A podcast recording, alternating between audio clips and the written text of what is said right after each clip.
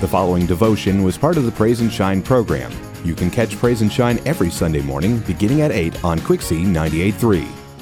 Our actions should characterize a Christ centered life and stem from our relationship with Jesus. It bears witness to Christ and carries on his work wherever we are in all we say and do. It's through these actions that we share God's grace. What good is it, my brothers and sisters, if someone claims to have faith but has no deeds? Can such a faith save them? Suppose a brother or a sister is without clothes and daily food. If one of you say to them, Go in peace, keep warm and well fed, but does nothing about their physical needs, what good is that? In the same way, faith by itself, if not accompanied by actions, is dead. James 2 14 through 17. Let's take a quick look at the parable of the Good Samaritan in Luke chapter 10. A man was coming down from Jerusalem to Jericho and fell into the hands of a robber, who stripped him and beat him and went off, leaving him half dead. Now, by chance, a priest was going down the road, but when he saw the injured man, he passed by on the other side. So too a Levite, when he came up to the place and saw him, passed by on the other side. But a Samaritan who was traveling came to where the injured man was, and when he saw him, he felt compassion for him.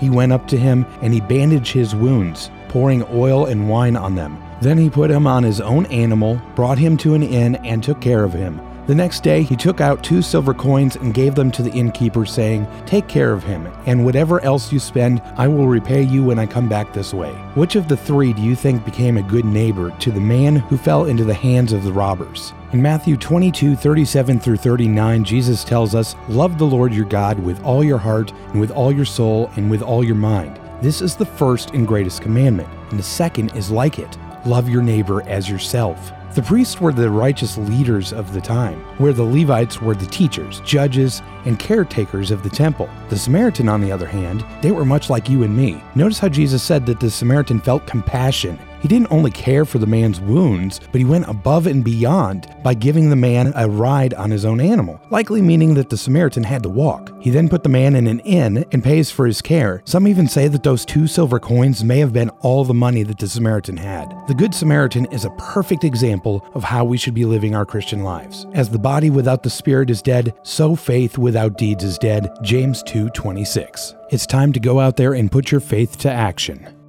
Thank you for listening to the Praise and Shine devotional.